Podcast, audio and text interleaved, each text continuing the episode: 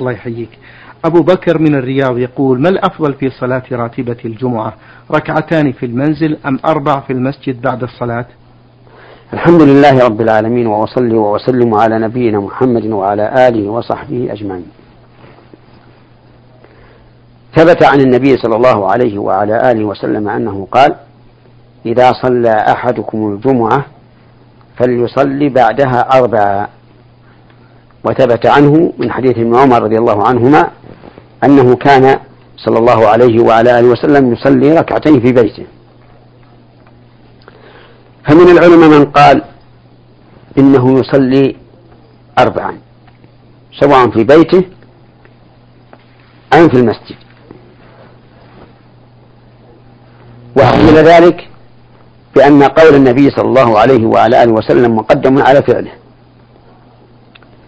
ومنهم من قال بل يصلي ستا. يصلي أربعا بمقتضى قوله ويصلي ركعتين بمقتضى فعله. ومنهم من قال إن صلى في بيته صلى ركعتين تأسيا بفعله وإن صلى في المسجد صلى أربعا امتثالا لأمره. والذي يترجح عندي أنه يصلي أربعا سواء في بيته أم في المسجد. أخذا بما يقتضيه قوله صلى الله عليه وعلى آله وسلم. نعم. أحسن الله إليكم. يقول السائل أحيانا يؤذن لصلاة الجمعة قبل الزوال بربع ساعة حين صعود الخطيب المنبر. والسؤال هل يجوز أن يصلي أهل الأعذار المرأة المريض في هذا الوقت؟ نرجو توضيح هذه المسألة. مأجورين. نعم. لا يحل لمن يصلي في البيت أن يصلي قبل الزوال لأن الذين يصلون في بيوتهم تجب عليهم صلاة الظهر. وصلاة الظهر لا يدخل وقتها إلا إذا زالت الشمس. ولهذا كان الذي ينبغي لأئمة الجوامع أن لا يحضروا إلى الجمعة إلا إذا زالت الشمس. حتى إذا أذن يكون بعد دخول وقت صلاة الظهر. ولا تحصل هذه المشكلة. وحضورهم بعد الزوال أفضل من وجه آخر. حيث أن بعض أهل العلم يقول الجمعة لا تصح قبل الزوال. لا صلاتها ولا خطبتها. فيكون في تأخير مجيئه إلى الزوال مصلحة ثانية وهي الاحتياط من خلاف بعض العلماء. ثم إن أئمة الجوامع إذا اجتمعوا على وقت معين. صار هذا أضبط للناس فإن بعض الناس الذين لا يهمهم أن يصلوا الجمعة يفتحون دكاكينهم قبل أن تخلص الجمعة في هذا المسجد وإذا قيل لهم لماذا؟ قالوا إنا صلينا في بيت آخر. في مسجد آخر. فالذي أرى أن يتفق أئمة الجوامع على الحضور عند الزوال. نعم. أحسن الله إليكم. يقول السائل أبو بكر من الرياض بعض الرجال يقول لزوجته أنت طالق اذهبي إلى أهلك. عند صغائر الأمور. وقد انتشرت هذه الظاهرة بشكل مزعج وملفت للنظر والمحاكم تعج بها وكذلك مراكز الدعوة والإرشاد. وفي إحصائية بلغت حالات الطلاق 12192 حالة لسنة واحدة أي بمعدل 33 حالة طلاق في اليوم الواحد وهنا ثلاثة أسئلة. الأول فضيلة الشيخ هل من نصيحة مختصرة لهؤلاء الذين يطلقون عند أحقر الأمور؟ نعم. النصيحة هي أن يتقوا الله عز وجل. ولا يطلقوا إلا على حسب الشريعة. وإذا طلق الإنسان على حسب الشريعة طلق عن وطر يعني عن تأني وبصيرة في الأمر. فإذا أراد أن يطلق لكراهته المرأة قلنا انتظر. فإن الله يقول إن كرهتموهن فعسى أن تكرهوا شيئا ويجعل الله به خيرا كثيرا. والنبي صلى الله عليه وعلى آله وسلم قال لا يفرق مؤمن مؤمنة. أي لا يبغضها. إن كره منها خلقا رضي منها خلقا آخر. وأوصى بالنساء خيرا وقال إنهن خلقن من من ضلع وإن أعوج شيء في الضلع أعلاه فإن ذهبت تقيمها كسرتها وإن استمتعت بها استمتعت بها على أي وجه. ولا يمكن أن يجد الإنسان زوجة لا تعارضه في كل شيء بل ما عند هذه عند الأخرى. ثم إننا في الوقت الحاضر. متى يحصل الإنسان على زوجة؟ قد يقرأ أبوابا كثيرة ولا يجاب. ثم إذا أجيب متى يحصل على المال الذي يكفي لمؤونة النكاح؟ فإذا صمم على أن يطلق قلنا انتظر هل المرأة حامل؟ إن قال نعم نقول لا بأس طلق. لأن طلاق الحامل واقع وعدتها إذا وضعت الحمل. تنتهي عدتها. وإن قال إنها حائض قلنا انتظر. حتى تطهر من الحيض ثم طلق. وإذا قال إنها طاهر نظرنا هل هي ممن يحيض؟ أو هي صغيرة لم يبدأ بها حيض أو كبيرة قد أيس من الحيض. إن قال هي ممن تحيض. قلنا هل جمعتها بعد أن طهرت من حيضها السابقة من حيضتها السابقة؟ إذا قال نعم قلنا انتظر. حتى تحيض أو يتبين حملها أو يتبين حملها. فإن حاضت فانتظر حتى تطهر ثم طلق. وإن تبين حملها فطلق.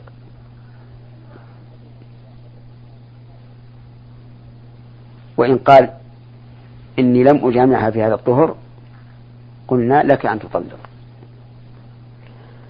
فالمسألة تحتاج إلى ترون وإلى شروط وقيود. هذه نصيحتي لكل إنسان. وأما ما يفعله بعض ذوي الحمق وهو أنه من حين ما تعارضه الزوجة في أتفه الأشياء يقول طلاق.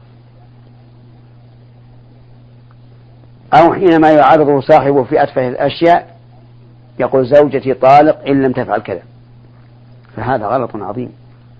والواجب التأني والنظر حتى يستقر رأيه على شيء. نعم. أحسن الله إليكم.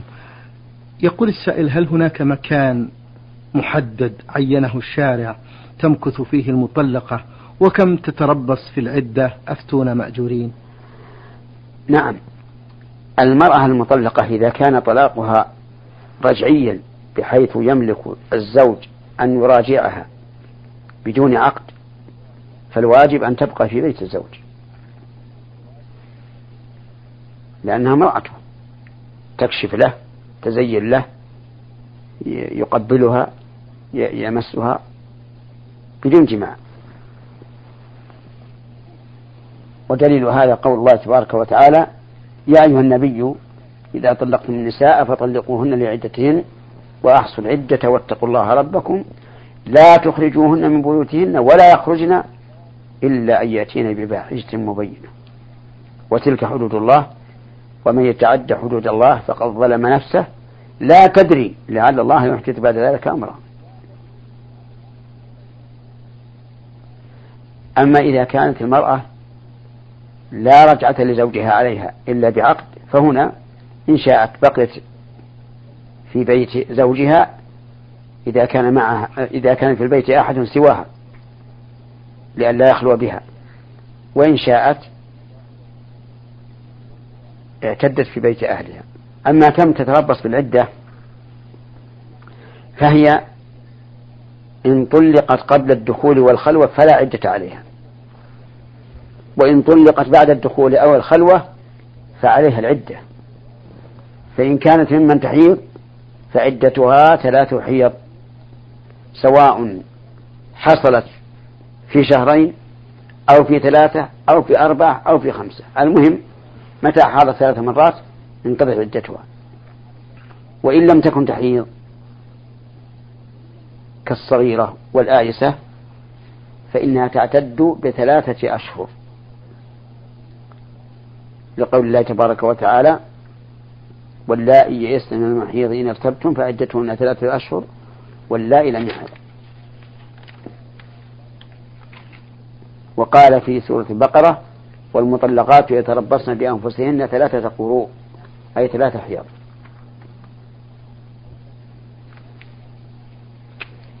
وإن كانت حاملا فعدتها إلى وضع الحمل سواء طالت العدة أم قصرت. نعم. أحسن الله إليكم. يقول السائل ما حكم استعمال آلة الآلة التي تقوم بصعق الحشرات الكهربائية وصعق الحشرات؟ لا بأس بها. لوجهين. الوجه الأول أن صعقها ليس بإحراق ولكنه صعق يمتص الحياة. بدليل أنك لو وضعت قرطاسة قرطاسة على هذه الآلة لم تحترق ثانيا أنه أي واضع هذه هذا الجهاز لم يقصد تعذيب البعوض والحشرات بالنار وإنما قصد دفع أذاها دفع أذاها.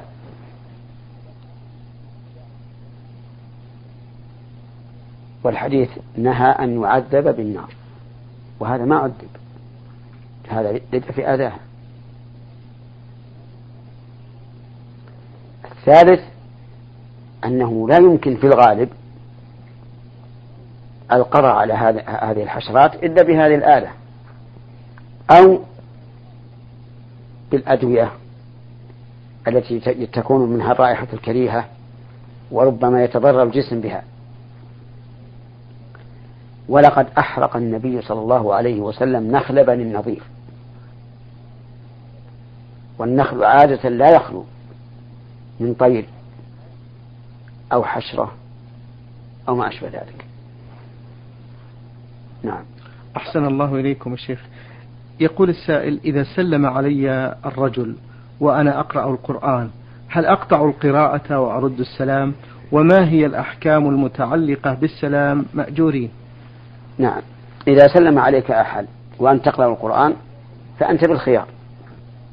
إن شئت فرد عليه السلام وهو الأفضل بلا شك. والأبعد عن الحساسية. وإن شئت فلا ترد. خصوصا إذا كان ردك يقطع عليك القراءة كما لو كان الإنسان يقرأ عن ظهر قلب. فإن بعض الناس إذا رد السلام على المسلم وهو يقرأ عن ظهر قلب ضاعت عليه قراءته. وخلاصة الجواب أن الأفضل أن ترد. السلام عليه لكن إن شئت رد باللفظ وإن شئت رد بالإشارة لكنه باللفظ أولى بلا شك. الأحكام المتعلقة بالسلام كثيرة. منها أولا ليعلم أن السلام سنة مؤكدة. ولا يحل لأحد أن يهجر أخاه فوق ثلاث يلتقيان فيعرض هذا ويعرض هذا وخيرهم الذي يبدأ بالسلام. ثانيا السلام دعاء للمسلم عليه. لأن قولك السلام عليك يعني أنك تدعو له بالسلامة ثالثا السلام الشرعي هو السلام عليك أو سلام عليك. وليس كما يفعله بعض الجهال. حياك الله. أهلا وسهلا. مرحبا بأبو فلان. هذا ما هو سلام. هذا تحية. وليس سلاما.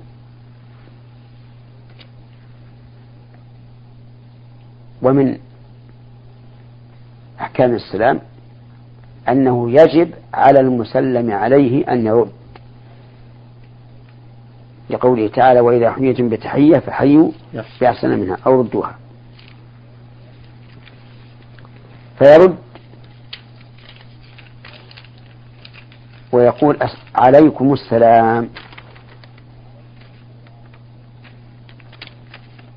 ويكون رده كسلام المسلم عليه. من حيث الجملة من حيث الصوت من حيث البشاشة.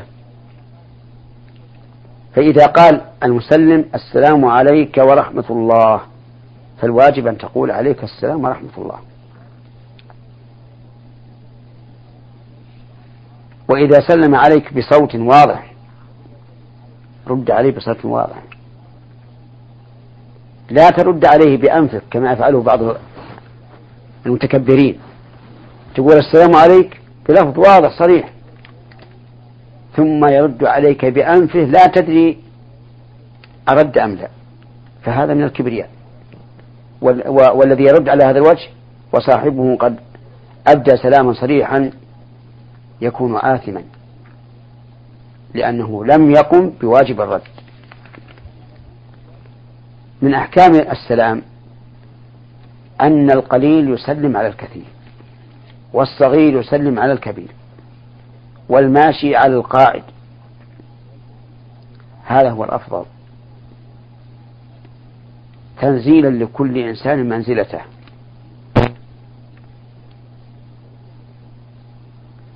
فإن لم يسلم القليل على الكثير أو الصغير على الكبير أو الماشي على القاعد فليسلم الآخر. ولا تترك السنة بينهما. فمثلا إذا لقيك شخص دونك ولم يسلم فسلم عليه. بل أنت تبدأ السلام. لأن النبي صلى الله عليه وعلى آله وسلم قال خيرهما الذي يبدأ بالسلام. وكان يسلم على الصبيان إذا مر بهم. عليه الصلاة والسلام.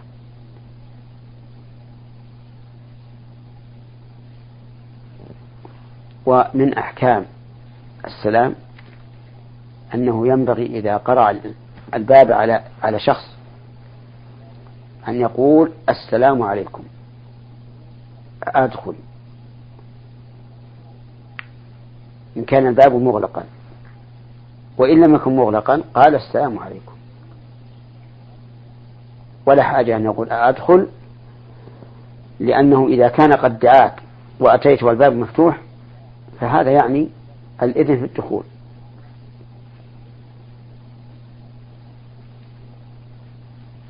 ومن أحكام السلام ألا تسلم حال خطبة الإمام يوم الجمعة. لأن النبي صلى الله عليه وسلم قال إذا قلت لصاحبك أنصت يوم الجمعة فقد لغوت ومن لغى فلا جمعة له. هذا مع أنك أمرته بمعروف والأمر بالمعروف واجب. فلا تسلم على أحد والإمام يخطب. أما بين الخطبة والصلاة أو بين الخطبة والأذان فلا بأس. ومن أحكام السلام أن لا يحصل منه فتنة فلا يسلم الرجل على المرأة ولا المرأة على الرجل. اللهم إلا أن تكون المرأة من محارمه أو معارفه كامرأة الجيران وامرأة العم وما أشبه ذلك فله أن يسلم بدون خلوة. وهذا يقع كثيرا. يدخل الرجل على بيته فيجد فيه امرأة الجيران أو امرأة أحد من أقاربه ويسلم فلا حرج فيه. أما أن تقابل امرأة في السوق فتسلم عليها أو تسلم عليك فلا لأن هذا يجر إلى فتنة. نعم. أحسن الله إليكم.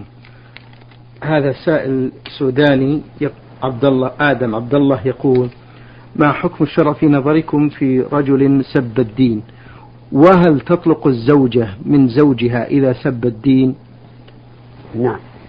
إذا سب دين الإسلام فهو كافر. لأن سب دين الإسلام سب لله ورسوله ولكتابه. وقد قال الله تبارك وتعالى ولئن سألتهم ليقولن إنما كنا نخوض ونلعب قل أب الله وآياته ورسوله كنتم تستهزئون لا تعتذروا قد كفرت بعد إيمانكم. واختلف العلماء رحمهم الله في من سب الله أو رسوله. هل تقبل توبته أو يقتل بكل حال؟ والصحيح أن توبته تقبل لكن من سب الله وتاب قبلنا توبته ولم نقتله. لقول الله تعالى وهو الذي يقبل التوبة عن عباده ويعفو عن السيئات. وإن كان قد سب الرسول صلى الله عليه وعلى آله وسلم فإننا نقبل توبته إذا تاب ولكن نقتله لحق الرسول صلى الله عليه وسلم. إنما في هذا الحال نقتله على أنه مسلم. فنغسله ونكفنه ونصلي عليه وندفنه مع المسلمين. فإن قال قائل كيف تقولون لا نقتل من سب الله؟ إذا تاب وتقتلون من سب الرسول صلى الله عليه وعلى آله وسلم. ومن المعلوم أن حق الله أعظم من حق الرسول وحرمة الله أعظم من حرمة الرسول صلى الله عليه وعلى آله وسلم. فالجواب أن الله تعالى أخبرنا عن نفسه أنه يقبل التوبة عن عباده ويعفو عن السيئات وهو حقه عز وجل وقد عفى عنه. أما الرسول عليه الصلاة والسلام فإننا لا نعلم أيعفو عن من سبه أو لا. وقد سبه أناس في حياته وعفى عنهم لكن بعد موته لا ندري أيعفو أم لا. فنقتله أخذا للثأر لرسول الله صلى الله عليه وعلى آله وسلم. نعم. أحسن الله إليكم. يقول السائل فضيلة الشيخ بأنه يذكر الله ويصلي على النبي صلى الله عليه وسلم مئة مرة. هل هذا الذكر وارد أم لا؟ نعم. الذكر مئة مرة وارد وفيه خير كثير.